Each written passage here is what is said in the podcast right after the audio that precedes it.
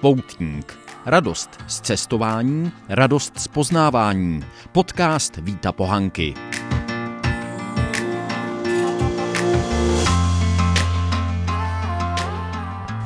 Dobrý den, zdravím vás všechny posluchače podcastu Poutník.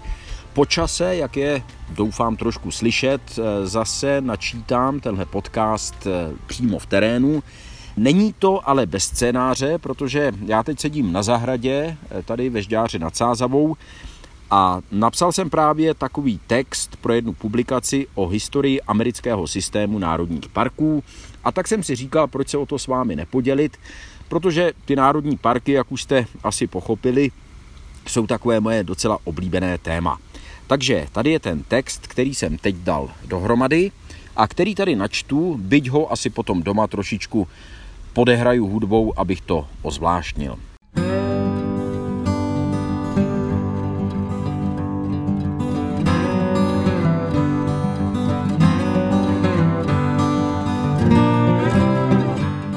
Prvního února roku 1872 přinesly noviny v hlavním městě státu Montana Helena senzační zprávu.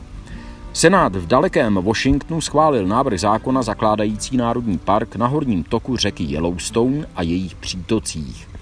Legislativu sice musí ještě podepsat prezident Ulysses. Grant, ale neočekává se, že by mohl být proti. Bude to národní park hodný naší velkolepé republiky, nešetří anonymní autor, v tomhle případě konkrétně listu Helena Weekly Herald, silnými slovy, a nepochybuje o tom, jak velký magnet to bude pro cizince i domácí obdivovatele divočiny. Samotná Helena a její měšťané sice možná nezískají na vyhlášení prvního národního parku v dějinách Spojených států tak výrazné ekonomické výhody, jako třeba města Bozeman nebo Virginia City. I tak se dá ale podle autora očekávat doslova příval návštěvníků, které přírodní krásy nového národního parku přilákají.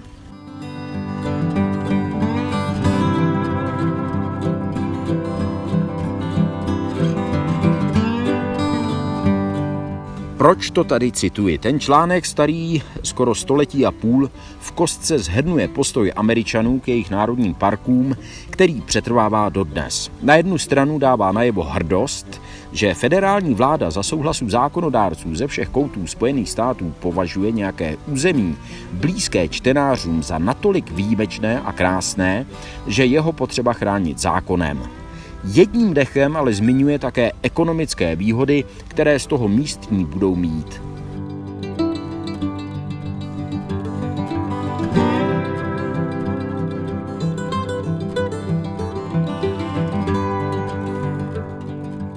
Myšlenka ochrany nějakého území, jeho fauny i flory se samozřejmě objevila už dřív, konkrétně v Evropě a dokonce v Ázii v 18. století.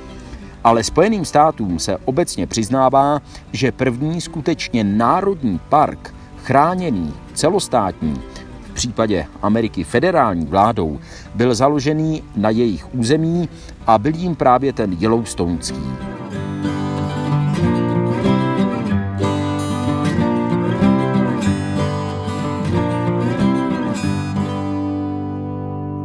Je sice pravda, že už dřív vznikl Josemický park, ale ten založil stát Kalifornie a ne federální vláda. Ta za něj převzala zodpovědnost až postupně začátkem 20. století.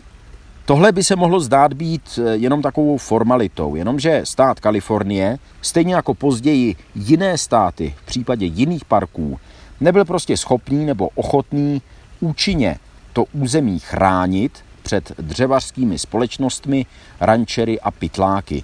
Teprve, když Josemické údolí začala v roce 1890 spravovat a hlídat federální armáda, dalo se mluvit o skutečné ochraně unikátní horské přírody.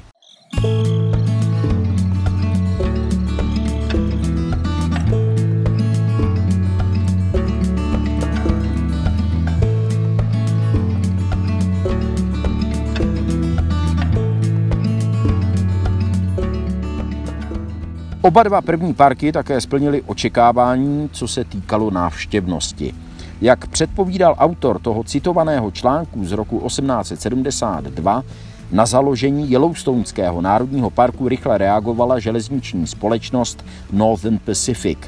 Za velmi krátkou dobu postavila z hlavní trati odbočku, která tisícům návštěvníků usnadňovala přístup. První parky se staly skutečným turistickým hitem a železniční společnosti opakovaly tenhle model znovu a znovu. V některých parcích stavěli dokonce hotely a restaurace, aby nevydělávali jenom na jízdném, ale také na ostatních službách spojených s cestovním ruchem. Současně pomáhali s tím, co bychom dnes nazvali nejspíš komplexním PR. Nešlo jim jenom o nějakou prvoplánovou inzerci jednotlivých existujících parků, ale také o lobování a ovlivňování veřejnosti, která žádala vytváření dalších a dalších parků.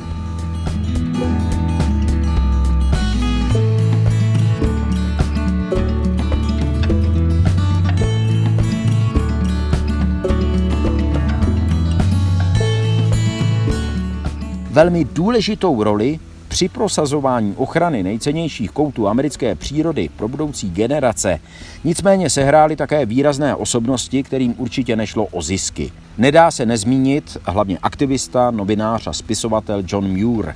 Do Spojených států imigroval jako malý chlapec s rodiči ze Skotska, Nikdy sice nezískal formální vyšší vzdělání, ale doslova prochodil velkou část Spojených států a zasadil se o založení organizace Sierra Club, která existuje dodnes. Svými články a neunavnou kampaní dokázal pro ideu národních parků získat veřejné mínění. A to bylo zásadní, protože ti místní obyvatelé v mnoha případech zřizování chráněného území velmi vehementně a často politicky úspěšně bránili.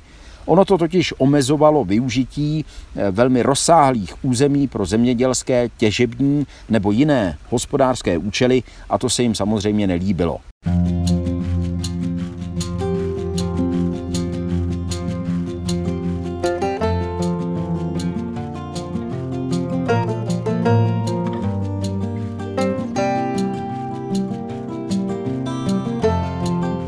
Tou další výraznou osobností, která se o rozšiřování myšlenky národních parků zasadila, byl nepochybně prezident Theodore Roosevelt.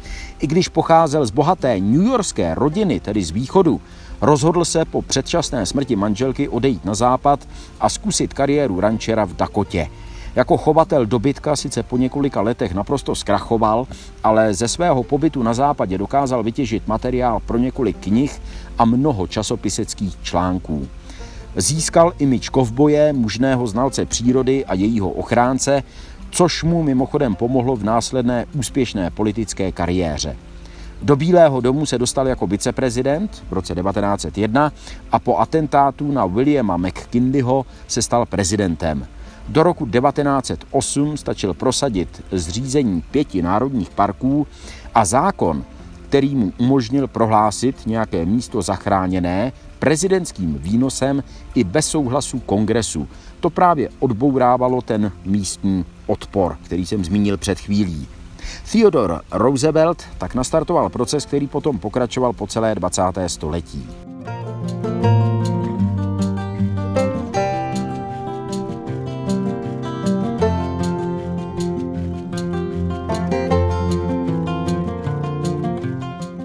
Do roku 1920 bylo národních parků 16 a postupně se do 70. let 20. století jejich počet víc než zdvojnásobil. Ještě na začátku vlády demokratického prezidenta Jimmyho Cartera, který vládl v letech 77 až 81, jich bylo 37. Potom ale následovala doslova smršť vyhlašování nových parků, hlavně na Aljašce – Carter stačil za svého čtyřletého pobytu v Bílém domě prosadit a podepsat zákony o vzniku 11 parků, tedy vyššího počtu než kterýkoliv jiný prezident v historii země před ním nebo po něm. Vyhlašování parků ale bylo a je příslovečným oblíbeným sportem všech prezidentů bez ohledu na stranickou příslušnost. I takový republikán Donald Trump podepsal v posledních letech zákony, na jejich základě vznikly v letech 2018 až 2019 parky Gateway Arch v Missouri, Indiana Dunes v Indiáně a White Sands v Novém Mexiku.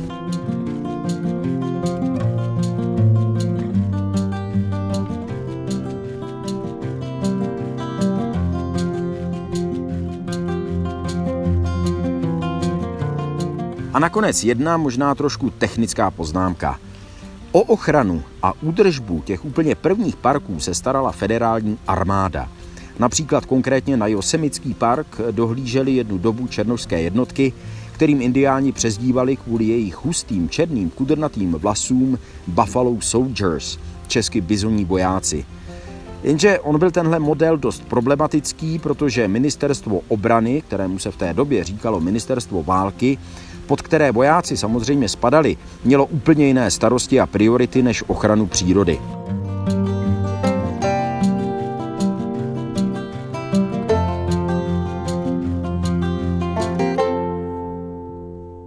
V roce 1916 proto zřídil tehdejší prezident Woodrow Wilson zprávu národních parků, anglicky National Park Service.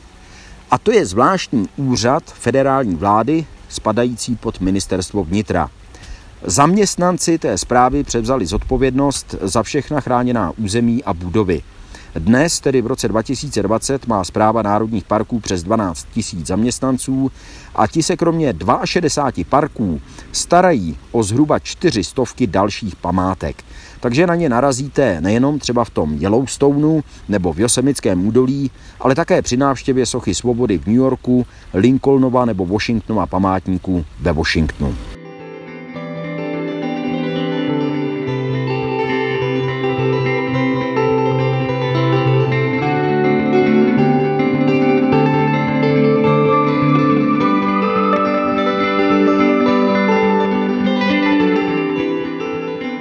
Americká společnost je v posledních letech rozdělená víc než kdy předtím. Je ale asi příznačné, že systém národních parků má širokou podporu společnosti i politiků bez ohledu na to, kdo sedí v Bílém domě, která strana má většinu v kongresu.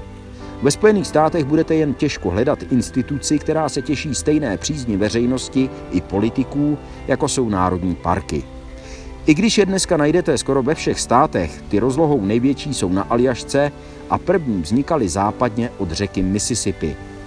Na tom obrovském území od skalistých hor po pacifické pobřeží najdete ty nejstarší a nejikoničtější a také nejznámější z nich. A právě proto je Národním parkům na západě Spojených států věnovaný ten materiál, který připravuji. Takže díky, že jste si poslechli podcast Poutník. Naslyšenou se těší Vít Pohanka.